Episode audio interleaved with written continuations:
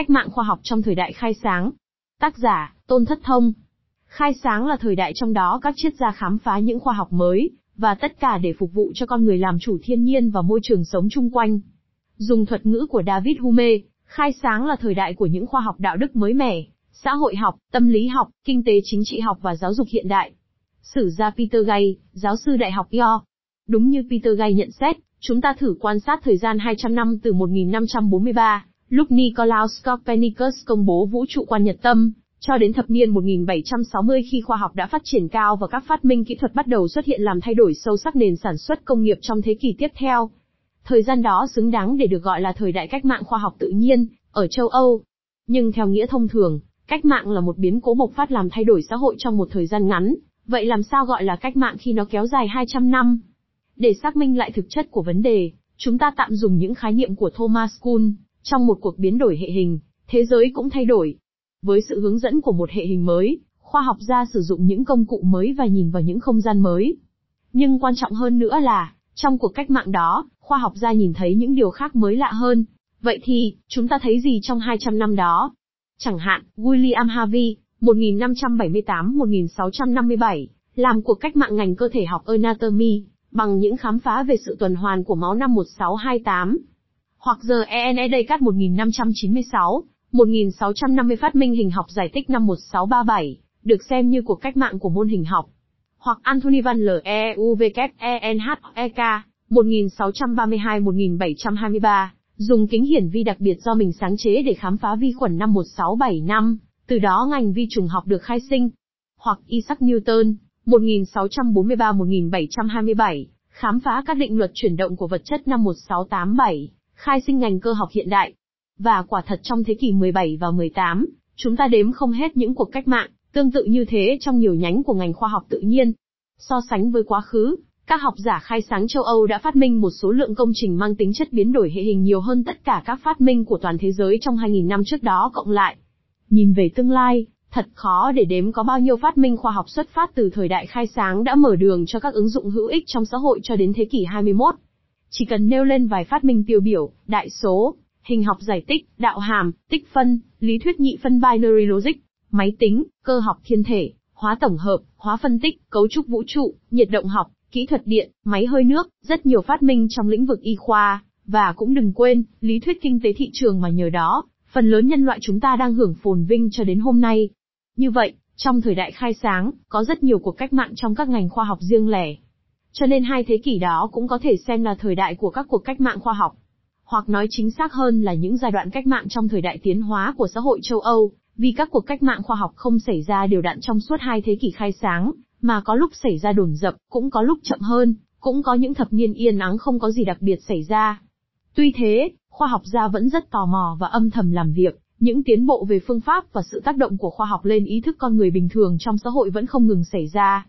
Nhưng quan trọng hơn cả những công trình thấy được trong các ngành khoa học là, thế kỷ 17 ghi nhận những cuộc cách mạng về phương pháp nghiên cứu khoa học, cách mạng về lề lối tư duy của khoa học gia. Lấy một thí dụ, khi nói đến Antonio Lorentz Lavoisier người Pháp, chúng ta thường nhắc đến di sản quan trọng mà ông để lại cho hậu thế, ấy là 23 nguyên tố hóa học được ông khám phá đầu tiên, đặt nền tảng cho ngành hóa học hiện đại. Nhưng điều quan trọng hơn các nguyên tố đó là con đường mà Lavoisier đi đến kết quả, ấy là phương pháp phân tích và tổng hợp được sử dụng để thí nghiệm, nhờ thế mà sau này ngành hóa phân tích và hóa tổng hợp được xây dựng. Trong ý nghĩa của sự tiến hóa, chúng ta có thể gọi đó là những cuộc cách mạng tư tưởng trong khoa học. Tạm gác qua vấn đề thuật ngữ, chúng ta trở lại xem điều gì đã làm cho khoa học trở thành cột xương sống của mọi tiến bộ trong thời đại khai sáng. Rất nhiều. Nhưng điều quan trọng nhất là, khoa học trong thời đại khai sáng đã làm đảo lộn nhiều công trình trước đây. Quả thật, đó là một sự biến đổi hệ hình, paradigm shift theo tinh thần của Thomas Kuhn, một cuộc lột xác của nền khoa học tự nhiên. Hơn thế nữa, nếu khoa học trước thế kỷ 16 chủ yếu là tìm cách cắt nghĩa các hiện tượng thiên nhiên, thì nền khoa học trong thời đại khai sáng không dừng lại, ở đó mà còn tìm cách cải tạo thiên nhiên và biến những phát hiện khoa học thành phương tiện có ích để phục vụ đời sống. Cho nên, khoa học và triết học đi liền nhau như bóng với hình. Nhiều nhà khoa học của thời đại cũng đồng thời là những nhà tư tưởng được trọng vọng trong lịch sử. Giờ E.N. Gottfried Leibniz là vài thí dụ điển hình. Cuối thế kỷ 18, các ngành kỹ thuật bắt đầu xuất hiện, và tiếp đến là những ngành khoa học mới mẻ như nhân văn, xã hội học bắt đầu định hình để sau đó phát triển mạnh mẽ trong thế kỷ 19.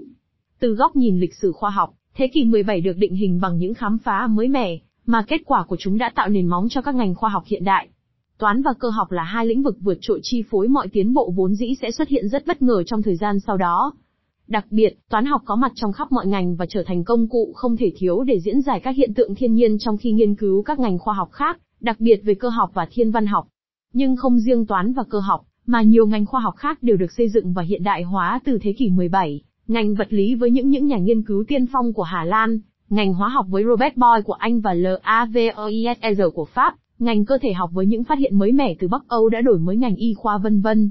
Nhưng trước khi đi sâu khảo sát cuộc cách mạng khoa học tự nhiên trong thời đại khai sáng, thiết tưởng cũng là điều cần thiết để trở lại xem xét bối cảnh lịch sử của sự phát triển khoa học trong thời gian trước đó, để từ đó soi sáng thêm một câu hỏi, làm thế nào mà khoa học tự nhiên có thể lột xác sau hàng ngàn năm ngủ yên?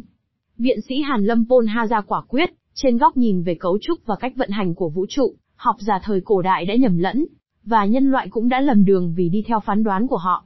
Kể từ thế kỷ 14-15, trong thời đại cực thịnh của trào lưu phục hưng, lý tính và óc quan sát đã phát hiện sự sai lầm trong tư duy của học giả thuộc nhiều thiên niên kỷ trước. Cho nên, khoa học tự nhiên thời hiện đại đã lên tiếng, và người ta cũng gửi gắm cho nó sự tin tưởng một cách ý thức, đất và trời đều đã chuyển hóa. Để chứng minh sự lầm đường của nhân loại, con người đã cần một thời gian dài gần 2.000 năm. Và để ngành khoa học tự nhiên chiếm được lòng tin của đông đảo học giả, lại thêm gần 200 năm nữa trôi qua. Nhân vật tiên phong Điểm mốc quan trọng có thể xem như xuất hiện ở tiền bán thế kỷ 16, bắt đầu bằng một học giả người Ba Lan, Nicolaus Copernicus, 1473-1543.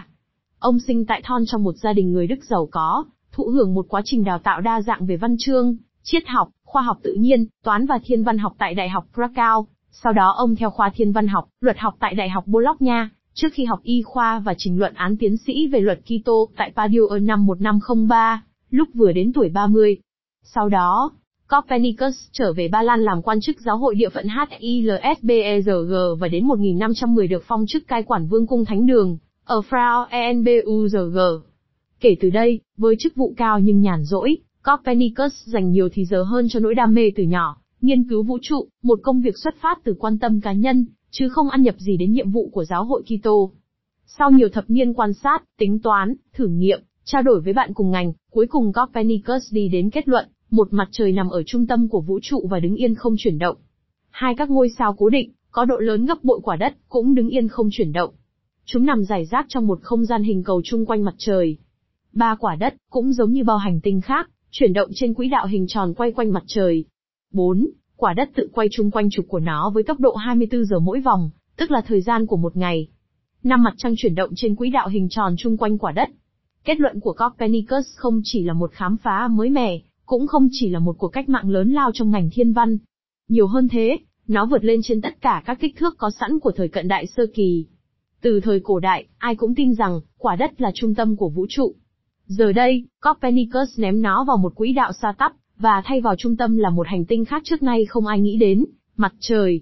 Với lý thuyết nhật tâm này, Copernicus làm đảo lộn những luận chứng của nền văn minh cổ đại vốn có giá trị bất biến từ gần 2.000 năm trước, phủ nhận những tinh thần được ghi chép trong thánh kinh và các mặc khải thần thánh, phản bác lại nền tảng lý luận của thần học Kitô, mặc dù cho đến lúc chết, Copernicus vẫn là một tín đồ Kitô sùng đạo. Vì mặt trời ở giữa, các ngôi sao quay quanh nó chứ không quay quanh trái đất, cho nên quả đất không chiếm giữ vai trò trung tâm điểm như thường được giao giảng, mà nó chỉ là một thực thể nào đó như bao hành tinh khác. Và con người, một sản phẩm của đấng sáng tạo cũng không còn là cái rốn của vũ trụ. Đấy là một quả bom tấn đối với giới nghiên cứu khoa học, như Thomas Kuhn nhận xét, các nhà thiên văn học sau Copernicus có cảm nhận mình đang sống trong một thế giới khác. Cộng đồng học giả bỗng nhiên có cảm giác như bị ném vào một vũ trụ hoàn toàn khác. Đối với thần học, tác động của nó còn mạnh hơn một cơn địa chấn, làm cho mọi giới trong hàng giáo phẩm bối rối. Thật thế, giáo hoàng Clemens VII mời Copernicus về La Mã thuyết giảng về các khám phá mới, nhưng cuối cùng giáo hoàng không thừa nhận học thuyết của Copernicus, khi nghe ông diễn giải rằng mặt trời, chứ không phải quả đất là trung tâm của vũ trụ. Vị giáo hoàng kế nhiệm Paul III cũng thế. Ngay cả sau khi Copernicus mất và học thuyết của ông đã được giới khoa học đông đảo thừa nhận, nhà thần học tin lành Martin Luther vẫn phản bác với trích dẫn lời nguyền của đấng sáng tạo Joshua theo diễn giải thánh kinh. Người bạn đồng môn của Martin Luther, mục sư Philip M. L. A. N. C. H. T. H. N. xem lý thuyết của Copernicus là tà giáo, chứa đựng những tư tưởng mới lạ, tội lỗi và vô thần. Tác phẩm kinh điển về sự chuyển động vòng của các hành tinh, của Copernicus bị giáo hội công giáo cấm phổ biến kể từ 1616, và mãi 200 năm sau, lệnh cấm mới được thu hồi vào năm 1822. Nhìn lại lịch sử tư tưởng châu Âu trong giai đoạn chuyển tiếp giữa thời đại Trung Cổ và thời cận đại sơ kỳ, chúng ta cũng có thể suy diễn được ý nghĩa của cuộc cách mạng Copernicus, và nó tác động thế nào lên sự phát triển tư tưởng của học giả châu Âu. Sự thay đổi lớn lao về tư tưởng đã giải phóng trí tuệ con người để họ dũng cảm tiến vào những lĩnh vực mới mẻ, bất chấp những nghiên cứu của họ có đi ngược với quan niệm của vương triều và giáo hội hay không. Trước hết, học giả đi vào khảo sát ngành khoa học tự nhiên để kiến tạo nền tảng lý thuyết, sau đó đến khoa học kỹ thuật để cung cấp phương tiện phục vụ sản xuất. Điều đó tất yếu tác động đến kinh tế chính trị học, vốn dĩ là nền tảng lý thuyết để kiến tạo khung hoạt động hữu hiệu trong tình trạng nền sản xuất bắt đầu bùng nổ. Đấy là chưa kể sự thành hình lần đầu tiên các ngành khoa học xã hội trong những thế kỷ tiếp theo để đón đầu xử lý các vấn nạn do cuộc cách mạng công nghiệp sinh ra. Nicolaus Copernicus cống hiến những gì cho học giả trong các thế kỷ tiếp theo. Thứ nhất, Copernicus phủ định vũ trụ quan địa tâm đã tồn tại gần 2.000 năm không những ở châu Âu, mà cả ở Trung Hoa và trong thế giới Ả Rập. Theo lý thuyết cổ đại đó, quả đất và gắn liền với nó là con người đứng yên, ở trung tâm trong lúc tất cả các hành tinh khác, kể cả mặt trời đều quay chung quanh trục của trái đất. Vũ trụ quan địa tâm đã được Aristotle kết luận và ghi chép rất chi tiết vào thế kỷ thứ tư trước công nguyên. 500 năm sau, trong thế kỷ thứ hai sau công nguyên, Claudius Ptolemy sưu tập dữ liệu, hệ thống hóa và ghi chép lại trong tác phẩm kinh điển luận giải về toán học mới gồm 13 tập. Với hào quang của hai vị học giả vĩ đại Aristotle và Ptolemy, vũ trụ quan địa tâm chi phối toàn bộ giới học thuật cho đến thế kỷ 15 không ai dám phản bác, và có lẽ phải đợi đến giữa thế kỷ 17, vũ trụ quan đó mới hoàn toàn bị đẩy lùi ra khỏi thế giới học thuật.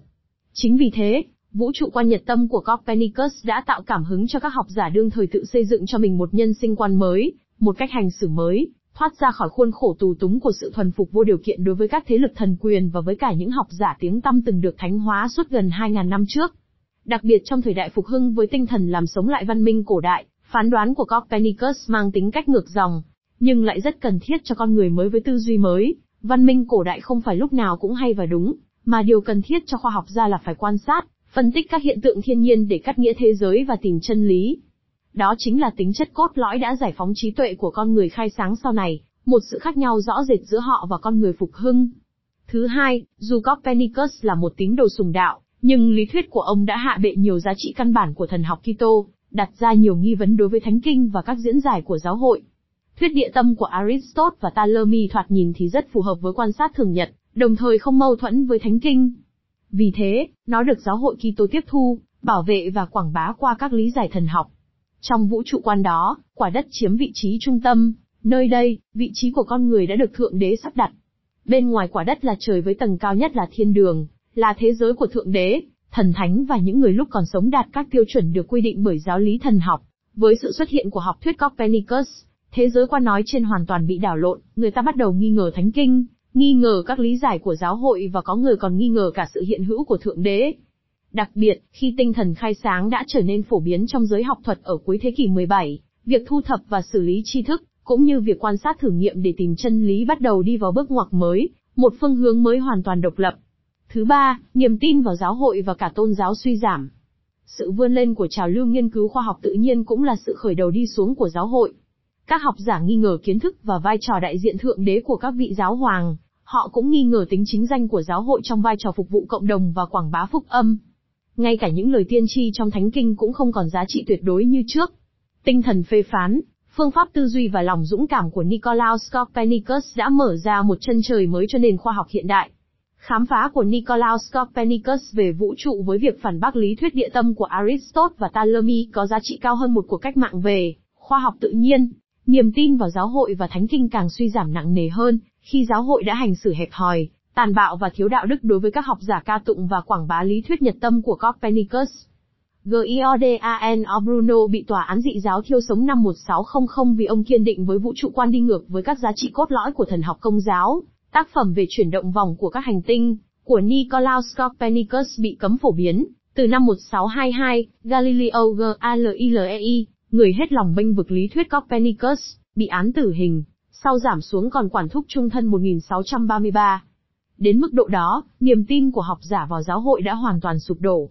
Nhưng có lẽ nhờ sự ly khai về mặt tinh thần đối với giáo hội mà tư tưởng của học giả trở nên tự do hơn, tinh thần sáng tạo được nâng cao đã mở đường cho những phát minh khoa học phong phú trong thế kỷ 17 và 18. với công trình nghiên cứu thiên văn học để lại cho hậu thế, và dù có chủ ý hay không, Copernicus đánh dấu đỉnh cao của quá trình tách rời tri thức ra khỏi niềm tin. Quá trình phát triển này vốn đã được khởi đầu từ thời đại phục hưng, nhưng lúc ấy chủ yếu chỉ ở trong lĩnh vực tư tưởng, văn chương, nghệ thuật và triết học. Với tác phẩm về sự chuyển động vòng của các hành tinh, và thuyết nhật tâm ngày càng được nhiều học giả đương thời hưởng ứng, phong cách mới trong nghiên cứu khoa học ngày càng được ưa chuộng và sử dụng khắp nơi, tri thức mới được thu thập và xử lý bằng quan sát, thử nghiệm, đo đạc, suy luận chứ những phán quyết trong thánh kinh và các mặc khải thần thánh đều là những chuyện thiếu căn cứ. Khoa học tự nhiên đã đi vào một khúc quanh mới vượt ra khỏi tầm tay của thần học. Về mặt phương pháp luận, sau hàng ngàn năm phát triển, khoa học vốn chỉ dựa vào tư duy và suy luận, phương pháp nghiên cứu mới dựa vào quan sát và thử nghiệm được Nicolaus Copernicus đưa lên mặt tiền của các công trình khoa học. Mặc dù gặp sự chống đối và phá hoại của giáo hội, phương pháp này được giới học giả đương thời xác minh là đúng đắn. Lý thuyết của Copernicus ngày càng được chứng minh chính xác hơn sau khi thuyết nhật tâm được Galileo Galilei kiểm chứng bằng thực nghiệm và sau đó Isaac Newton tính toán độ chính xác bằng các định luật vật lý và toán học. Thế mà cuộc rằng có cũng kéo dài hơn 100 năm. Đến khoảng giữa thế kỷ 17, quá trình tách rời tri thức ra khỏi niềm tin tôn giáo mới được xem như như hoàn tất, mặc dù giáo hội vẫn còn cố gắng kéo lùi một xu hướng không thể nào đảo ngược. Lúc ấy, sự thống trị của thần học lên khoa học tự nhiên đã được chấm dứt trên nhiều lĩnh vực. Thần học, trong một số trường hợp, vẫn có thể làm cản trở một phần hoặc xuyên tạc các kết quả nghiên cứu khoa học, nhưng hoàn toàn không thể ngăn chặn quá trình tiến hóa. Tôn giáo đã âm thầm rút về các lĩnh vực đạo đức và siêu hình. Cuộc cách mạng khoa học rốt cục đã thực sự xảy ra trong thế giới vật chất này. Thực ra, cho đến thế kỷ 15, 16 và 17 xã hội vẫn còn tồn tại dấu ấn của những cố gắng để vượt qua lối suy nghĩ khuôn thước theo chủ nghĩa kinh viện. Và dù sao, điều đó cũng đã tạo những bước đi đầu tiên dẫn đến nền khoa học hiện đại sau này.